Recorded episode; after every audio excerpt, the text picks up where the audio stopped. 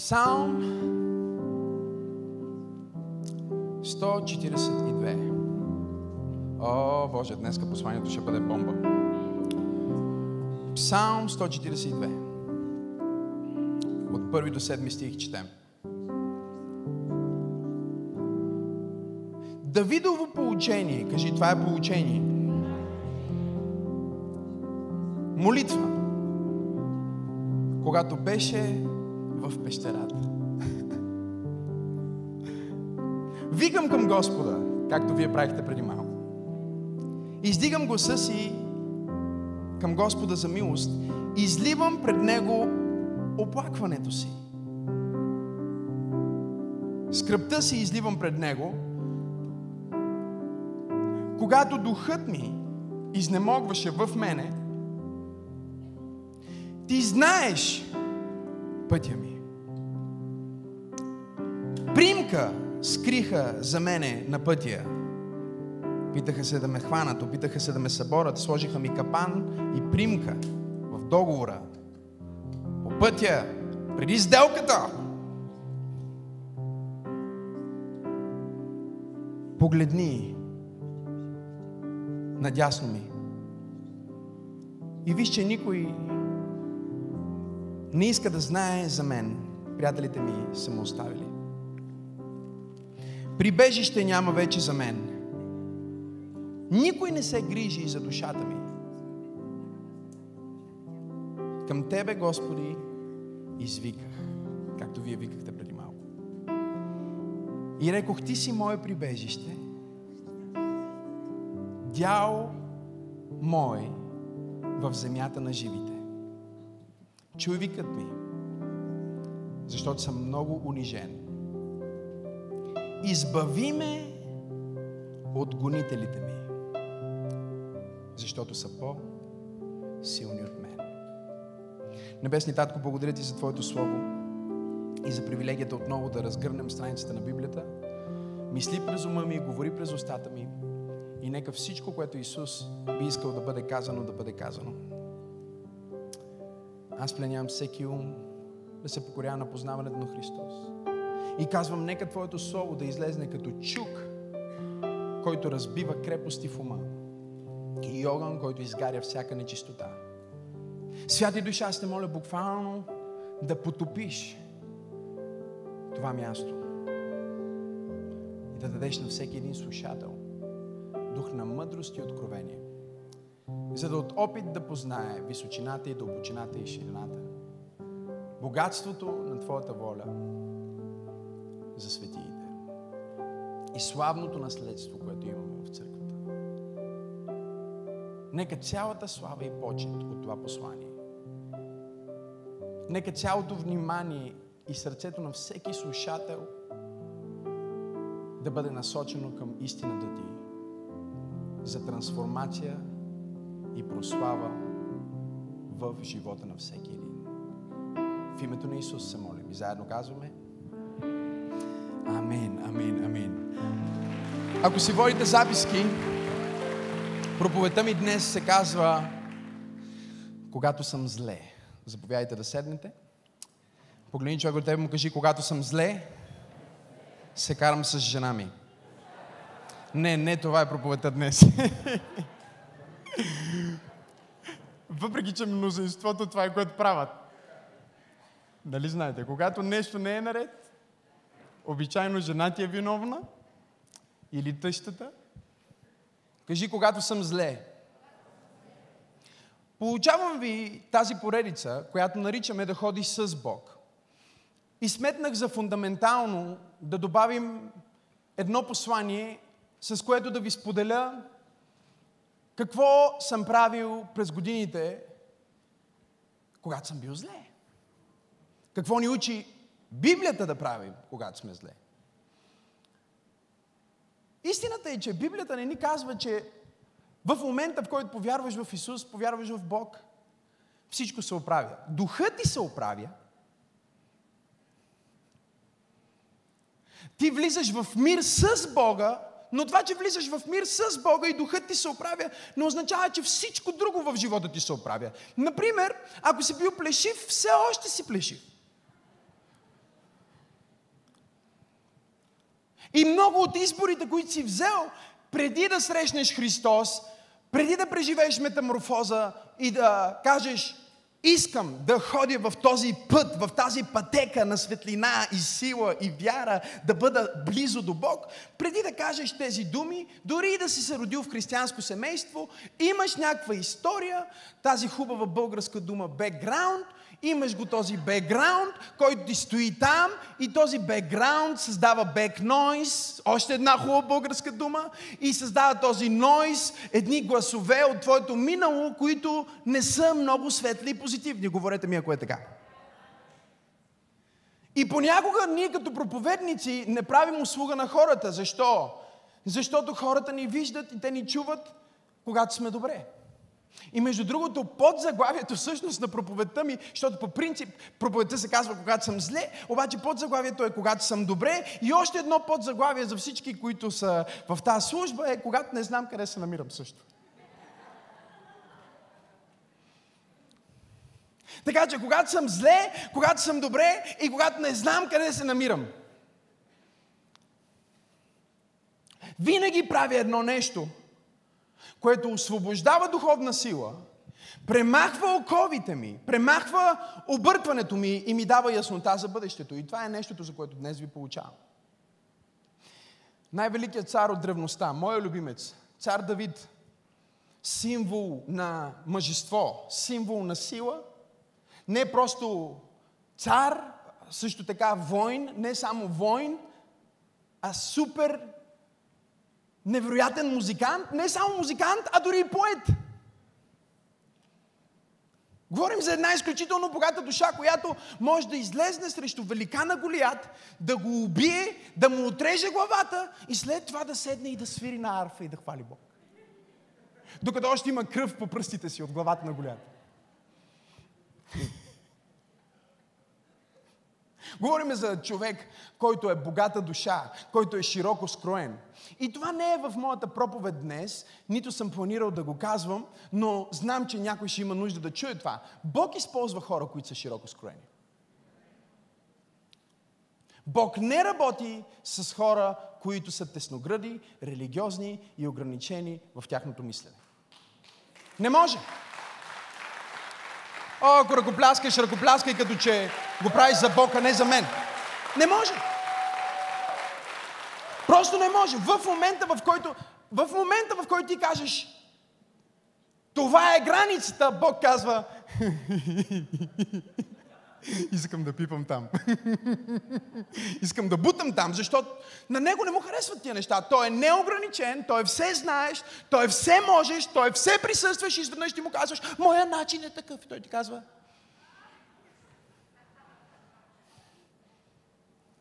моя начин е и такъв, и такъв, и такъв, и такъв, и такъв. И там, където хората виждат противоречие, Бог вижда добавена стойност. Как е възможно да бъдеш главорез и поет? Който пише псалми. Човека пише Библия.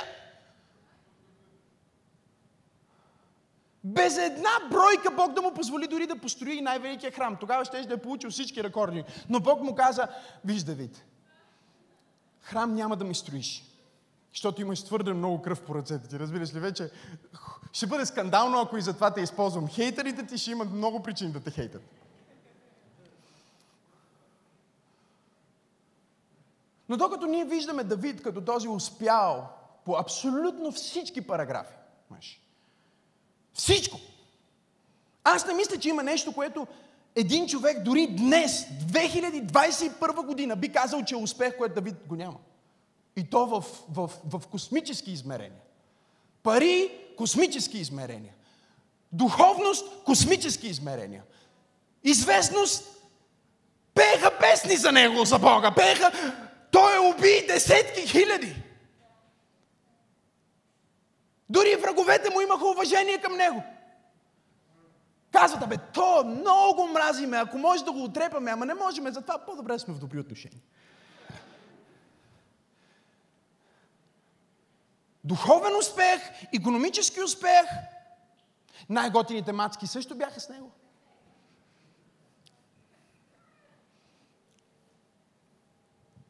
И същевременно той е един от най-нещастните хора на планетата Земя. Има една от най-тежките истории в Библията. И това, което аз обичам в, в, в Библията, е, че е толкова откровенна, толкова честна и истинска. Библията не се опитва да презентира Давид само като такъв, какъвто до сега го описах. Библията също го описва и като нечестен, убиец, престъпник, далеч от Бог, паднал от помазанието, изгубил силата, предаден от сина си, и този псалм е един от любимите ми псалми. Това е получение, което Давид направи. Представете си, че това е този велик човек, който е ходил с Бог, общувал е с Бог в продължение на десетилетия. И той прави това получение, което вижте какво казва първи стих. Давидовото получение и молитва, когато беше в пещерата. Още едно възможно заглавие за тази проповед. Когато си в пещерата. Човека е помазан, подготвен и е в пещерата. Понякога от пътя, от, от пътя, който е път по, по, по Бога, път с Бога, път към мечтата ти, път към благословението, което Бог има за теб, ти минаваш от махалата към палата, но много често по пътя отбиваш в пещерата. Някои от вас чувствате това послание, защото сте били в пещери или в момента сте в някоя пещера. Главоболията на живота идват към цар Давид, идват към Генчо и също така идват към Минка, фризьорката и Георги, футболиста. Няма значение дали живееш в палат или в махалата. Проблемите идват срещу теб. И Давид казва, брати и сестри, приятели, аз съм бил овчар. Не, не особено великолепна така престижна професия. И в момента съм цар.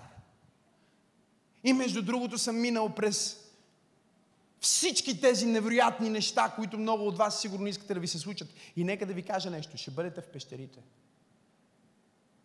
Но ето моето получение, когато сте в пещерите.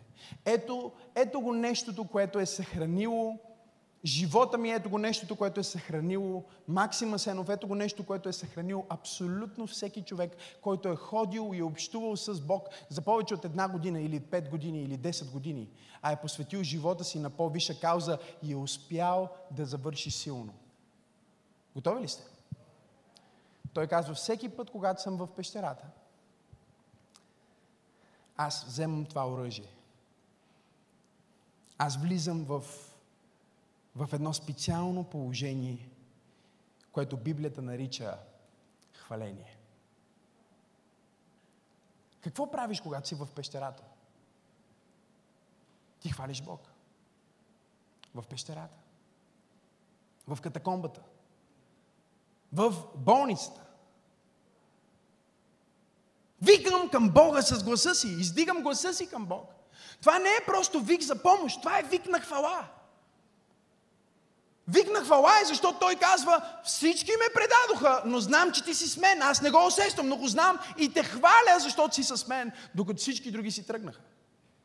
Сложиха ми капани, в които да падна, а, направиха дупки, в които да се спъна, ров, в който да бъда погребан и се опитаха да ме погребат, но те не знаеха, че аз съм семе и когато ме погребаха, аз ще възкръсна в хваление за нов живот. И Давид ни казва в 100 Псалм 100, любимия ми псалм, той казва, възкликнете към Господа всички земи. Да възкликнеш означава да извикаш. Казва, служете на Господа с веселие. Елате пред Него с какво? С депресия?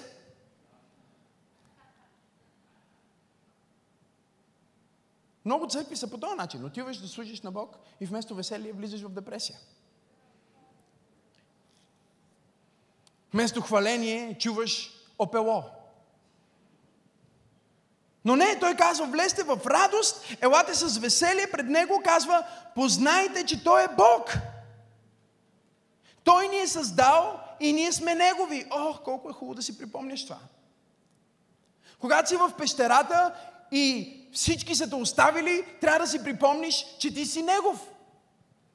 И да кажеш, благодаря ти, че ти ме виждаш в пещерата, че ме обичаш в пещерата и че искаш да общуваш с мен, дори и когато съм в пещерата. Негови люди сме, ние сме овце на неговото пазбище и тук Давид започва да ни получава в това получение за хваление. Какво правиш, когато си зле? Ето какво правиш, когато си зле. Готови ли сте вярващи хора? Готови ли сте християни? Ето какво правиш. Той казва, номер едно, влезте в портите му с славословие и в дворовете му с хваление. Славословете го, благословете името му, защото Господ е благ. Една бележка, която бих искал да сложа, преди да се предвижа напред в получението е, че когато ние говорим днес за хваление, моментално първото нещо, за което хората мислят, е музика. Както до, до преди броени минути ние пеехме заедно песни, имахме тази музика и хората казват, това е хвалението. Ние наричаме тези хора, които свират даже хвалители или хвалебствен тим. Но на мен ми харесва толкова много това, което пастор Тери казва. Тя винаги казва, че всъщност хората на сцената не са тима за хваление. Тима за хваление е цялата църква. Те просто водят. Тук ли сте? Хората на сцената просто водят всички останали, за да а, по-лесно заедно да влезнем в дворовете му с благодарение. Но хвалението, когато ние говорим за хваление, ние не говорим просто за музика, защото ако мислиш за музика, буквално може да се окаже, че си някъде, където няма музика. Но хората, вижте, правят връзка между хвалението и музиката, защото музиката е сигурно най-силният метод, най-силният инструмент, през който да се свържеш с духовния свят. Музиката прескача или заобикаля логиката ти, заобикаля мислите ти и директно удря в душата ти, в духа ти. Преди малко, когато свирише Кирил на, на, на баса, когато беше вдигнат баса както трябва, мисля, че всички усещахте нещо ето тук в тази област, нали? Да, това си бум, бум, бум, Тоест ти нищо не разбираш, обаче посредством музика ние заобиколихме цялата ти глава, която е много голяма. която търси логичното обяснение, която търси защо се чувстваш така, която се опитва да анализира. И, и, и анализирането много често е най-големият ти проблем в живота, защото ти се опитваш да анализираш нещо, което Господ иска да ти подари. И това е обидно, просто е обидно, просто е глупо, просто спри да го правиш.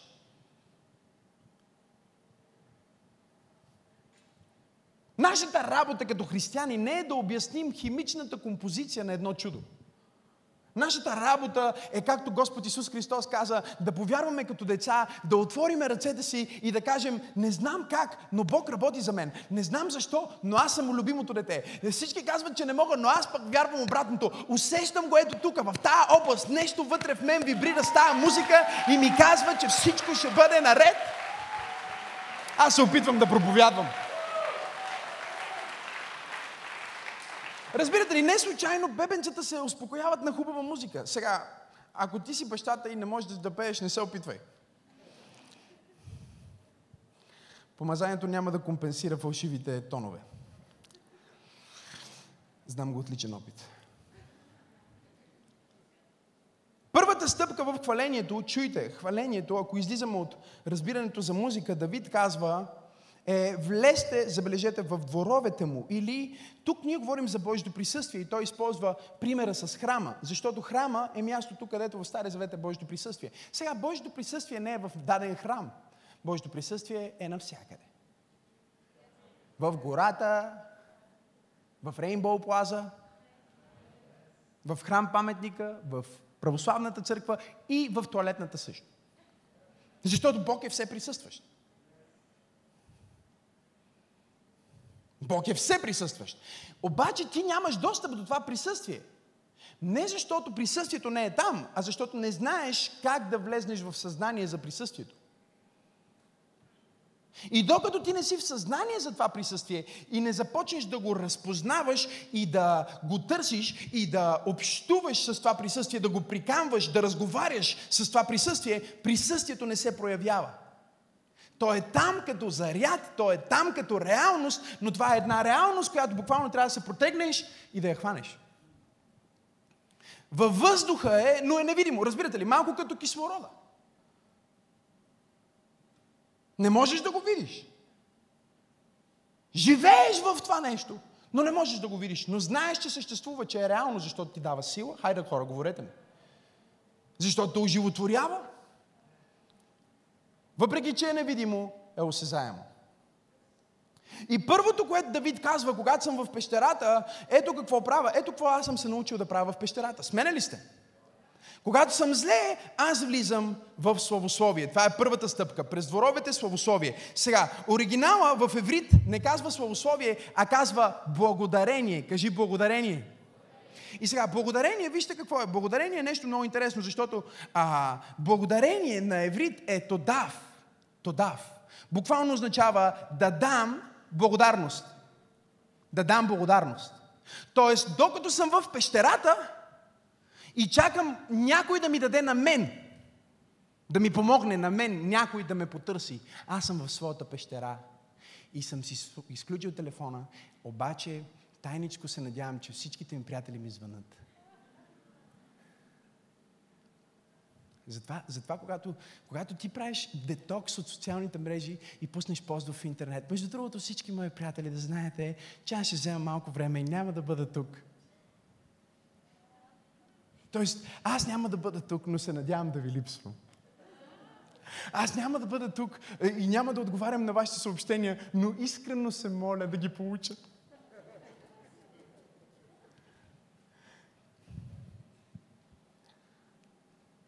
И когато си в пещерата и никой не ти звънка и никой не те търси, говорих с един мой приятел и му казвам, кой беше най-трудният момент в твоя живот? Той е изключителна личност, няма да казвам имена. И той ми каза, веднага ти казвам, най-трудният момент беше, когато имах една работа, спях да работя тая работа и един цял ден не ми звън на телефона, никой не ме потърси. Това беше като падане от небостъргачи. Защото до вчера телефона ми е горещ от, от говорене през цялото време и ми звънат хора, кой е кой, всякакви хора, всякакви неща. И в един момент, за един ден, моята позиция се сменя и никой от хората, които ми беше звъннал предишния ден, не ми звънна на следващия. Попадаш в пещерата. И се чувстваш зле. Защото си като Давид, който казва, аз съм в тази пещера, помазаха ме да бъда цар, трябва да съм най-великия в Израел и съм в пещерата и трябва да ходя до туалетната в пещерата. А всъщност имам златен кенев.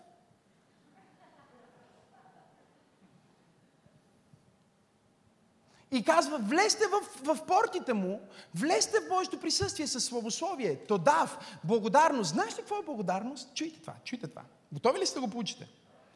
Тодав буквално означава да отдадеш благодарност, но чуйте, също на еврит означава да издигнеш ръката си. Е така, виж, виж колко е интересно. Да издигнеш ръката си, както правихме до преди малко. Всички ще осъзнаете преди края на тази проповед, че всичко, което сме правили до сега, всъщност е в Библията. Не е просто, аз не съм маркетинг гений, който е седнал и е измислил цялото. Нали? Просто сме направили нещо, което е духовно и е в Библията, просто сме го направили по-съвременно. Но да издигнеш ръка в благодарност, означава, че ето какво казваш. Чуй, готови ли се за това? Ти казваш, благодаря на Бог, обаче благодарността в Библията, духовната благодарност, не е като благодарността в, а, в наше време. Разбирате ли? Например, сега, а, можеш ли, Сара, да ми подадеш водичката там?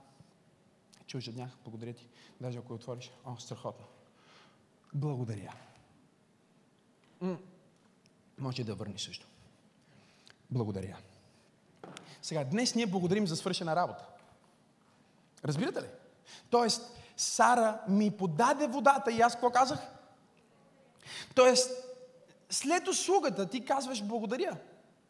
Това е, това е в, в абсолютно в абсолютно всяка сфера на живота ни. Отиваш на ресторант, всичко ти е харесало, храната е окей, идва сметката и тогава ти казваш благодаря на сервитьора, оставяйки тип. Нали така? Оставяш бъкшиш, а, ако го правиш. Но ако късаш салфетки, едва ли го, нали? нали може би си вземеш 5 лея и ще ги скъсаш на кажа, за да по 50 на 50. Кажи благодаря. Духовната благодарност обаче не е като тази а, материална благодарност, която ние споделяме, когато някой е мил към нас или някой е направил добро нещо към теб и ти му кажеш благодаря. Защото ти благодариш след услуга. Благодариш за това, че някой ти е помогнал. Благодариш за това, че някой ти е дал парите на заем. Благодариш за това, че някой е дошъл да те види в болницата или ти е пратил подарък или се е сетил за теб на твой рожден ден и ти му казваш но библейската благодарност не е по този начин. Библейската благодарност е различна, защото когато Давид казва, влезте в дворовете му с благодарение, всъщност той казва, благодарете за нещата, които все още нямате, като че вече ги имате и така ще въвлечете Божието присъствие в живота си посредством хвала, за да реализирате онези печалби, които в момента не ги виждате как ще станат, но вече сте благодарили за тях. И вашето предварително благодарение е доказателството, че ще се случи.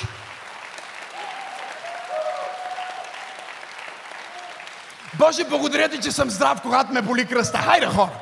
Благодаря ти, че имам пари, когато нямам пари. Благодаря ти, че нещата се подреждат, когато виждам само хаос. Кажи благодарение. Хвалението е силно, защото дявола се побърква. Разбирате ли? Дявола дори не знае какво се случва с него.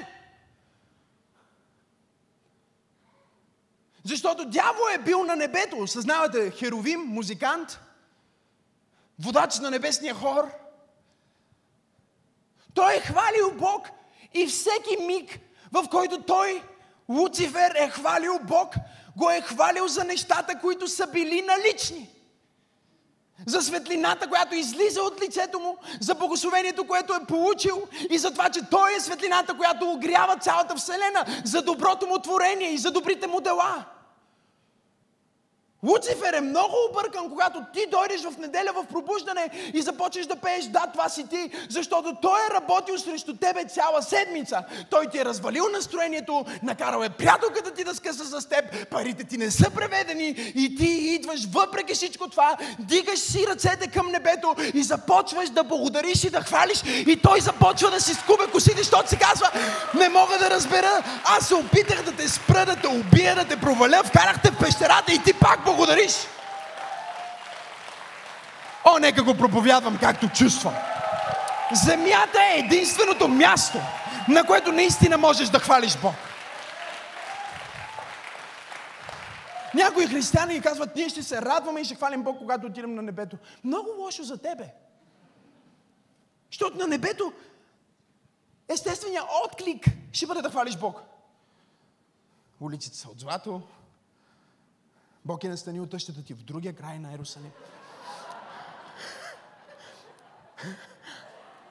Някакво пълно съвършенство, разбираш?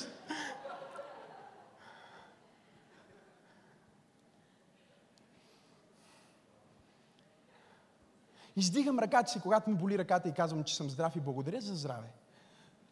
Благодаря за здравето, като си болен, пастор, и ти лут ли си? Това е духовна благодарност. Духовната благодарност е пророчески акт, който те утвърждава като човек достоен да получи благословението.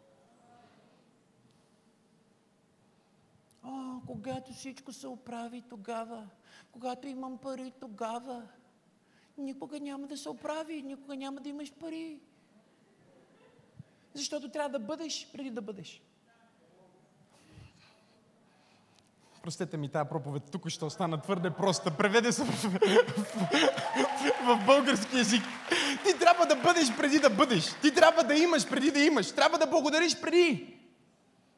И в момента, в който ти кажеш, Господи, благодаря ти, кажи го, бе, кажи го, ле, ле, ле, ле, ле, ле, кажи го, Господи, благодаря ти. В момента, в който кажеш благодаря ти, свръхестествен ресурс идва на твое разположение за онова, за което си благодарил.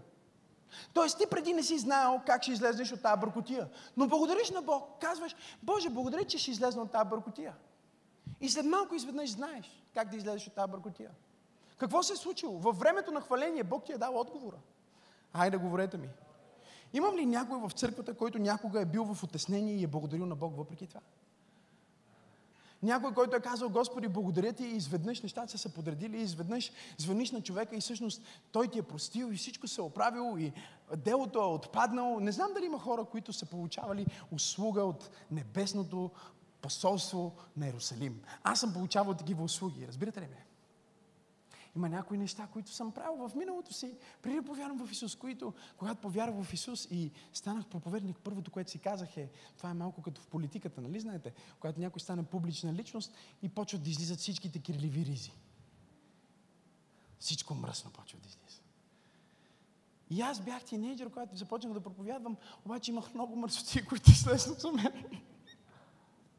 бях натрупал черни точки.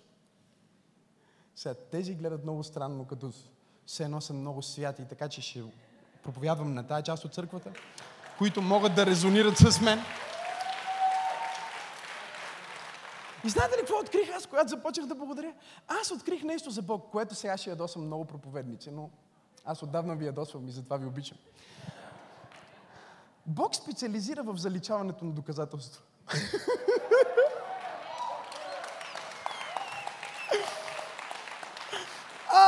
Бог, Бог, Бог ще ги обърка твоите хейтери. Казвам ти, защото изведнъж доказателствата ще ми изчезнат, че ти си имал този проблем. Доказателствата ще ми изчезнат, че ти си бил всъщност толкова задръстен преди. Просто той ги прави да изчезнат. Защо? Защото когато ти освободиш тази духовна сила на благодарност, на теб ти се дава свръхестествена сила, духовна енергия, която освобождава реалността на онова, за което благодариш. Отиваш на ресторант, еквивалента на това е да отидеш на ресторант, на ресторант и да сложиш бакшиша предварително. Аз съм го правил, между другото. Сядам в един ресторант, хубав ресторант, изкарам 20 лева и ги слагам на маста. И сервитьора идва, за да взема поръчката. И аз му казвам, сега, това е началото.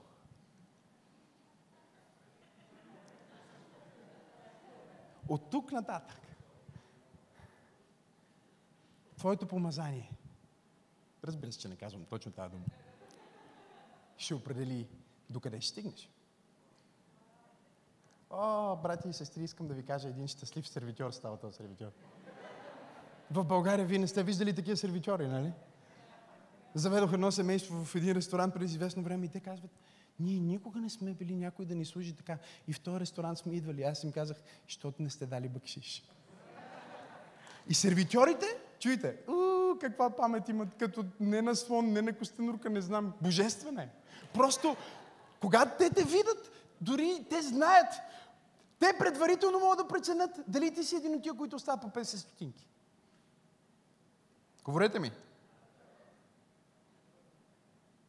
Какво се случва с този сервитьор в момента, в който той види, че аз съм огласувал това доверие? Аз го мотивирам да отида отвъд очакването. Отвъд това, което аз мисля или мога да си представя. Да ми каже неща за ястията и за кухнята, които дори не съм го питал. Има един, който всеки път, когато, когато отиваме да, да ядем там, този човек всеки път им чувство, че чете книги само за деня, в който аз и Теди отиваме. Казва, това е, аз те знаете ли откъде идва? Не, разкажи ни, той започва през 1893 година. Сериозно хора, казвам ви истината. Кажи благодаря предварително. И това освобождава духовна сила. Казва, влезте в дворовето му с благодарение и следващата стъпка и чуйте. Влезте с хваление. Тук вече влизаме в самата дума хвала, но това е друга хвала. Това не е тази хвала, която вие си мислите, защото в Библията много пъти се казва думата хвала и хваление и хората мислят, че едно и също, но не е. Всъщност, това хваление тук е различно. Мога ли да ви науча? Какво правиш, когато си зле? Ето какво правиш. Това хваление се нарича песен на техила, не текила. Реших, че е важно да поясна, нали? Защото някой си тръгва от църквата днес и някой го среща по улицата и казва, какво научи днес от пастор Максим? Е, научих, че трябва да пея песни, пиейки такива. Не. Това е песен на Техила. Кажи Техила. В смисъл така е на еврит. Техила. Техила, знаете ли какво означава? Техила означава спонтанна мелодия, която ти започваш да създаваш от сърцето си. Тоест ти си седиш у вас и се чувстваш зле и, и нещата не са окей okay, и никой не ти звъни, но вместо да си депресиран, ти започваш да изливаш това нещо, както той казва, изливам болката си пред тебе. Как го правя? Като започвам да ти разказвам за нея, ама го правя елегантно, правя го с мелодия. Какъв дух имаш, когато болката ти се превръща в поезия? Колко силна вяра имаш, когато най-гадните моменти в живота ти стават хитови песни?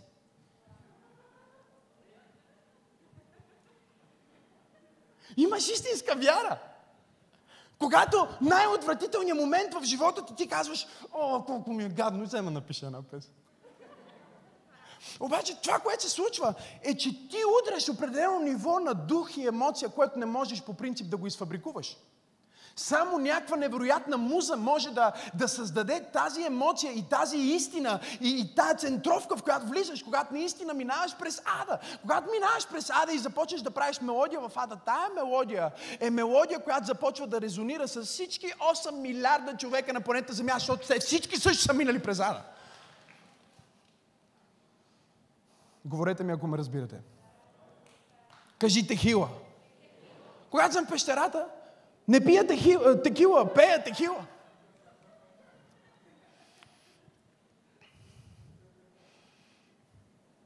Единственият начин да не станеш пристрастен в живота ти към неща, които са деструктивни, е да станеш пристрастен към неща, които са градивни. Аз съм пристрастен към хвалението. Аз съм пристрастен към добрата музика. Аз съм пристрастен към добри послания. Пристрастен съм към това, защото иначе съм пристрастен към нещо друго. Така че поне избирам да съм пристрастен. Избирам да съм зависим от Бог. Избирам да съм зависим от този момент, в който аз издигам ръцете си и казвам не ме подминавай. Когато минаваш с Твоята слава, аз знам, че помазваш. Помажи, помажи всяка област от живота ми. Изцели, изцели всяка област от живота ми. И какво се случва? В този момент, в който ти започваш да правиш тази мелодия на Господ, той докосва душата ти.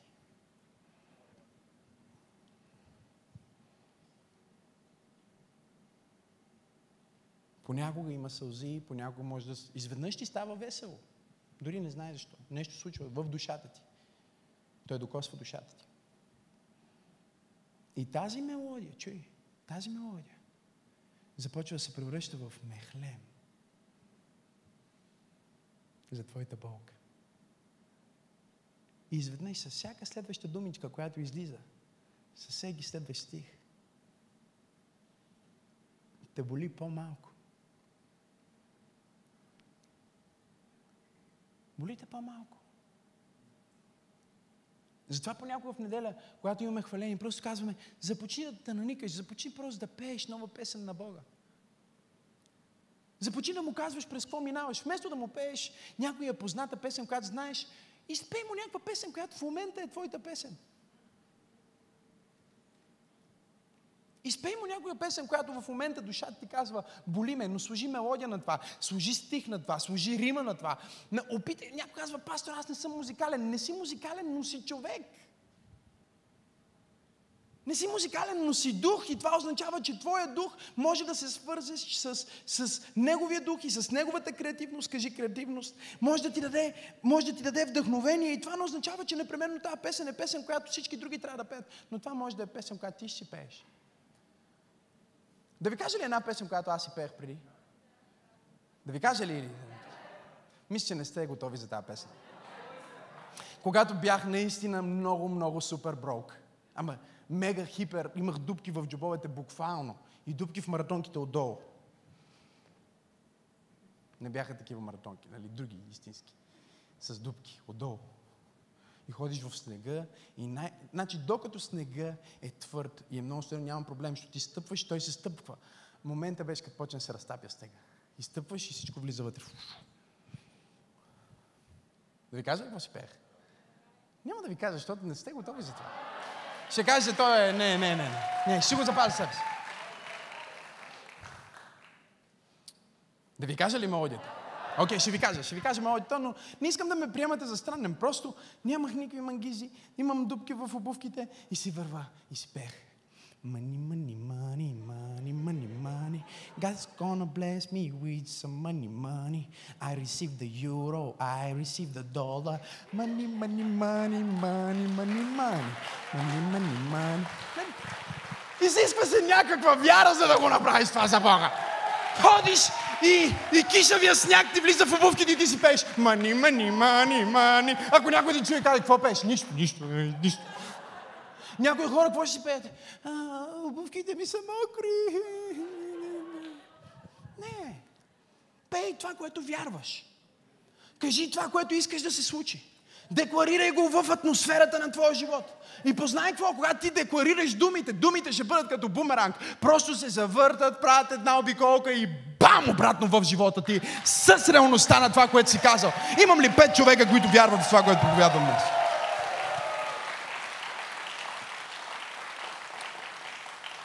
Кажи благодарност. Кажи хвала. Слушай сега, хваление. За хвалението, това вече хваление е различно от хвала. Това е Юда, ма не Искариотски. Това е Юда, от чието потекло овенце, ако можеш да им помогнеш, а, се е родил нашия Господ и Спасител Исус Христос. Сега за тези от вас, които сте нови и не разбирате, нека да ви го обясня. Имаме 12 племена. Тези 12 племена всъщност са синовете на Израил.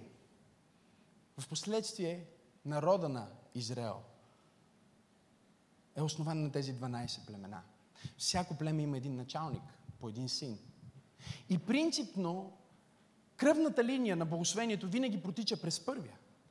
Но по някаква мистериозна причина Бог прескача първия и втория и третия и избира четвъртото поколение, през което да се роди Исус. Исус се ражда през Юда. Той е от юдовото потекло, от юдовото потомство. Сега, Юда означава, готови ли сте? Юда обаче означава хвала. Хвала, обаче това е малко по-друга хвала. Да ви кажа ли каква хвала е? Нека да ви кажа. Та вече е хвалата, която вие сте по-запознати с тази хвала. Това е хвала, която е одобрение, кажи одобрение. Това е възхваление, кажи хваление. Това е комплимент, кажи комплимент. Славословие, кажи славословие. Окоръжаване, кажи окоръжаване. Насърчение, кажи насърчение. Популяризиране, кажи популяризиране. Лансиране, кажи лансиране. Уважение, кажи уважение. Признателност, кажи признателност. Чест, кажи чест. Знаеш ли какво е? Буквално това е а, да хвалиш някой. Е да го лансираш. Да го популяризираш. Да му дадеш чест, да му дадеш одобрение и да кажеш благодарение на него аз съм това, което съм. На много хора им е трудно да направят това, защото егото казва аз съм велик. И егото, когато е в, в това състояние, буквално е човек, който е на път да падне от върха на планината. Разбирате ли? От пропаста надолу, без парашют, не е скайдайвинг, просто е смърт. Това е егото. Защото духовният свят работи последния начин. Сега ще стане много дълбоко, но искам да го хванете. В духовния свят посоките са наобратно. Тоест, когато един човек иска да, да отиде нагоре в духовния свят, първо трябва да слезе надолу. И ако иска да слезне рязко надолу, трябва да тръгне рязко нагоре. И хваление означава признателност. Искам да призная, че аз не бих бил 0,1% човека, който днес съм, ако Бог не беше в живота. Искам да призная, че аз нямаше да бъда и половината мъж, който съм днес, ако Теодора не беше в живота. Искам да си кажа, че нямаше да стана толкова добър проповедник, ако нямах най-великолепната църква в живота ми. Тоест, хвалението, чуйте ме, знам, че сега ви обърках теологията, защото тук ще насочих хвалението към хора, нали? Някой си казва, чакай малко сега, това е хвалението само за Бог. Поклонението е само за Бог. Но когато ние се похвалим с това как Бог е използвал някой в живота ми, ние индиректно даваме славата на онзи, който го е създал. Благодаря. И ние действаме като, като хора, които показват истинско смирение, истинска признателност, че аз съм част от нещо по-голямо от себе си и ако не беше ти, нямаше да бъда аз. Хайде, говорете ми хора. Ако не бяхме ние, нямаше да бъдем тук. Трябва всеки един да е изиграл своите карти, всеки един да е свършил нещо малко, за да бъда жив днес аз. Някой беше казал, че когато се родиш, първо трябва някой да изроди, после имаш нужда значително време някой ти сменя памперса и да те храни. И да те носи. И преди да умреш, ако живееш достатъчно дълго, стигаш до подобна ситуация, в която имаш нужда. Някой да те храни, но с абсолютно при всички случаи накрая ще трябва някой да те занесе и да те върне обратно в земята. Толкова си велик ти. Честито. Но това не трябва да те депресира, това не трябва да те кара да се чувстваш нищожен в никакъв случай. Това трябва да те накара да се чувстваш смислен. Да се усещаш като част от нещо толкова по-голямо, което Творец е създал. Той те е поставил в, в своята история, в своето творение. Той те е създал да изиграеш една много значителна роля за поколенията преди теб и за поколенията след теб и за поколението, в което си се родил. Ти не си тук случайно, ти си тук, за да проявиш славата на Бог. И чуй сега, когато ти дадеш тази хвала и тази признателност, Бог слага още повече слава и известност върху живота ти. Колкото повече ти казваш, нямаше да бъда ако, толкова повече Бог казва, о, ти ще бъдеш още повече от това. И колкото повече ти казваш, аз съм велик, аз съм толкова добър, аз съм най-добрия, аз съм най-великия, толкова повече слизаш надолу. Хвалението, чуй, е признателност към Бог, но също така е признателност към хората, които Бог е използвал в твоя живот. Искам да се обърнеш към някой точно сега до теб и да му кажеш, няма как да бъда щастлив без теб. Кажи му, ти си ми важен, ти си ми ценен, ти ме правиш, ти си страхотен. Абе, обичам те човек, абе, не знам как да ти опиша колко е важно, че си седнал до мен. Аз съм привилегирован, че съм седнал до теб. Хайде, ръкопляскай на човека, който е седнал до теб точно сега. Хайде!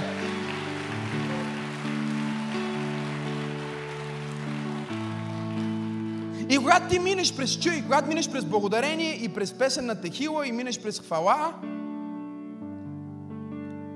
стигаш до края, където той казва, накрая благославям името му, кажи благославям. И тук е, тук е прехода от хваление към поклонение. Защото да благославяш още една еврейска дума. Знам, че стана много днес. Простете ми. Просто така се случва понякога. Барак. Барак. Да благословиш означава барак. Означава буквално да преклониш коляно. Знаеш ли кое е хубавото с това? Да преклониш коляно?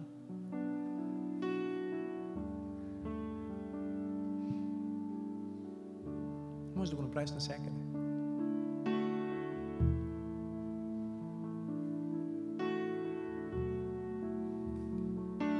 Ако сърцето ти е окей, okay, ако си движен от сърцето ти, а не от главата ти, защото главата ти какво ти казва? Главата ти ти казва в момента, Максим има над 300 човека, които са в залата.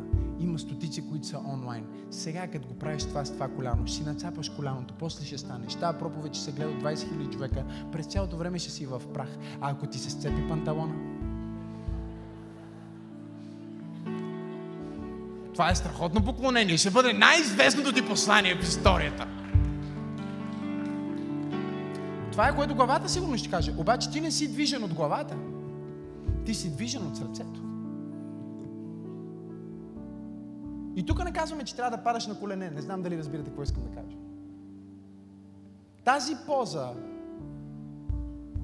е повече поза на сърцето ти, отколкото поза на тялото ти. О, аз съм виждал хора, които правят най-религиозните пози, знаят всички молитви на Изуст, имат 7 Библии и 34 молитвеника. Всички икони на всички свети, залепени в колата им, в стаята им, в офиса им, но сърцето им никога не се е покланяло.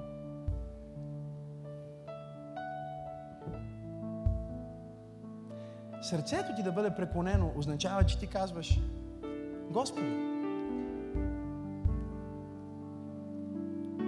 в пещерата, когато съм зле, много трудно за това. Тази проповед стана много сложна. Знаете ли защо? Защото под заглавието е по-важно от заглавието. Защото 99% от хората могат да се поклонят, когато са зле. Но им става сложно да се поклонят, когато са на върха.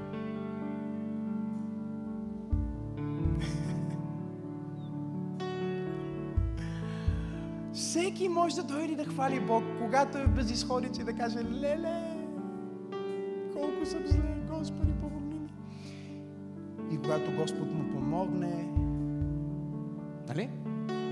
И го благослови, бях в, в Южна Африка и най-изумителното нещо, което видях. Един човек, няколко самолета на едно летище подредени, хеликоптер, G-класа, Бентли, Бентяга или как се води. И всичко е него. И аз съм там с един проповедник, който му е ментор. И той отива при него, той човек, който е, може да си представите за какъв ресурс има, щом и това не е всичко. Просто ги е подредил. И той казва на този проповедник, избери което искаш, искам да дам на теб. За, е така, просто да си имаш. Му казва, ти лута си. Не ми е нужно. Какво ще го правя? Смисъл, не, нямам, нямам нужда от това. Благодаря ти.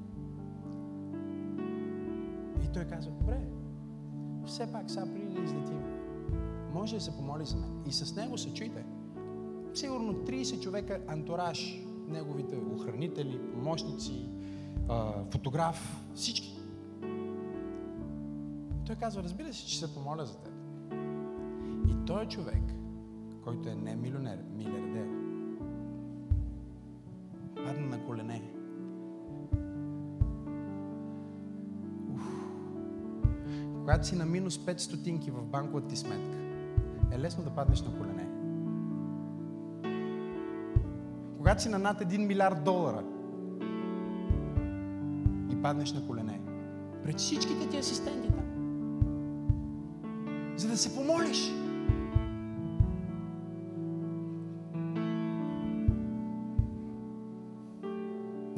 Падна.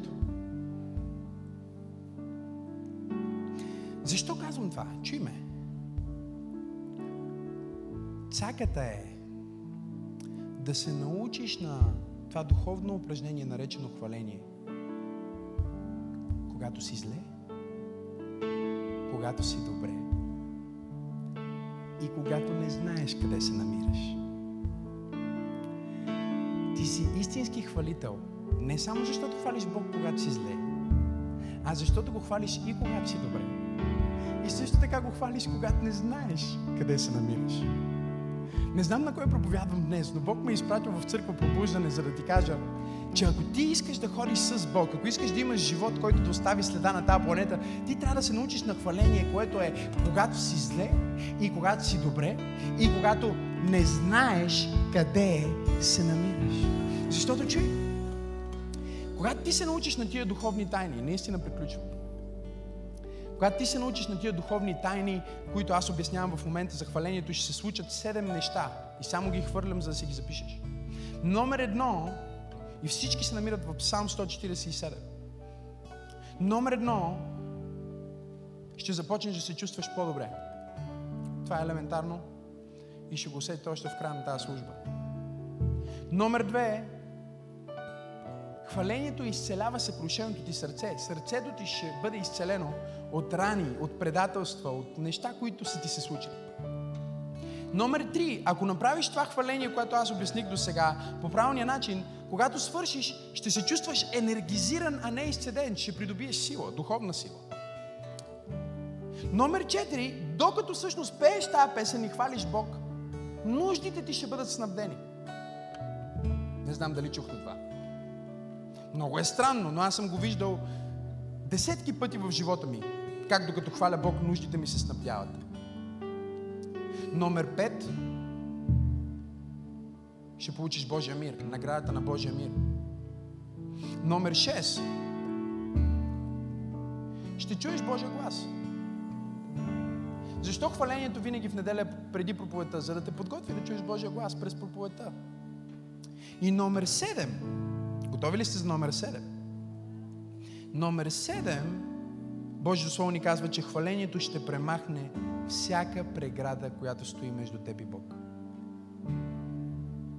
Това е като ерихонските стени. Ерихонските стени. Когато Исус Навин застана пред Ерихонските стени, Бог му каза, искам да викаш и стените ще паднат. Самата дума да викаш означава да възкликнеш и е синоним на еврит за хваление. Тоест, хвалението не е тихо, но поклонението може да е тихо. Хвалението винаги трябва да е в пълна сила, с въз, възклицание, за да стените да паднат. Но поклонението може да е тихо, защото когато ти отихнеш, пробвай го за малко. Затвори очите си.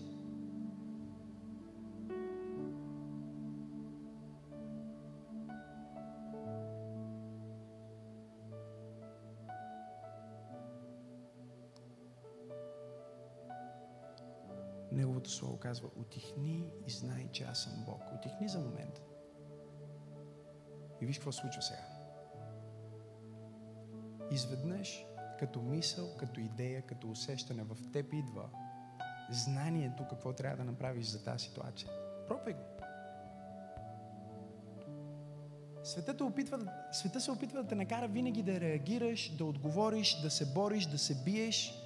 Но когато ти минеш през хвалението, стигаш до този момент, в който кажеш, окей, какво казва духът ми за това? Обади му се на този човек. Идва като мисъл, като усещане или като знание. Ти просто знаеш. Знаеш какво трябва да направиш.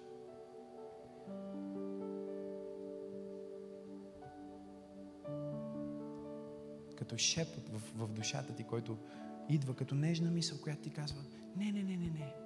Скъсай връзката с този човек. Просто ти идва отвътре. Ти кажеш, ма как ще стане? Влизаш в главата ти, обаче си тих. И когато ти отихнеш след хваление, Божията слава идва върху теб. Божията слава идва, когато ти отихнеш. Не може да дойде, когато вече си в... Когато си в шум, не може да дойде върху теб. Трябва ти да бъдеш в покой, за да работи върху теб. Ти си лягаш на операционната маса на Святия Дух. И той започва да работи в теб. Когато посвещаваха храма сина на Давид, трябваше да посвети храма и трябваше славата на Бог да дойде в този храм. И Давид го беше научил. Ако искаш славата на Бог да дойде, трябва да забраниш излишния шум. Ако искаш креативната ти сила да бъде на друго ниво, трябва да изключиш излишния шум.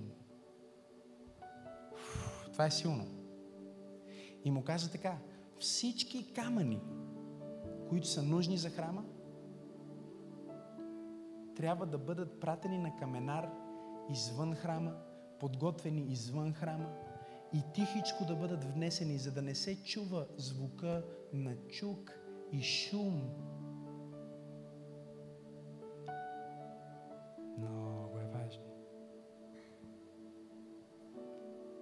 И днес на хората в 21 век им е много трудно да влезнат в това присъствие, което обяснявам. Заради шума, защото ние имаме шум навсякъде през цялото време. Инстаграм, Фейсбук, ТикТок, всеки ден нещо ново. Някой ти пише през цялото време.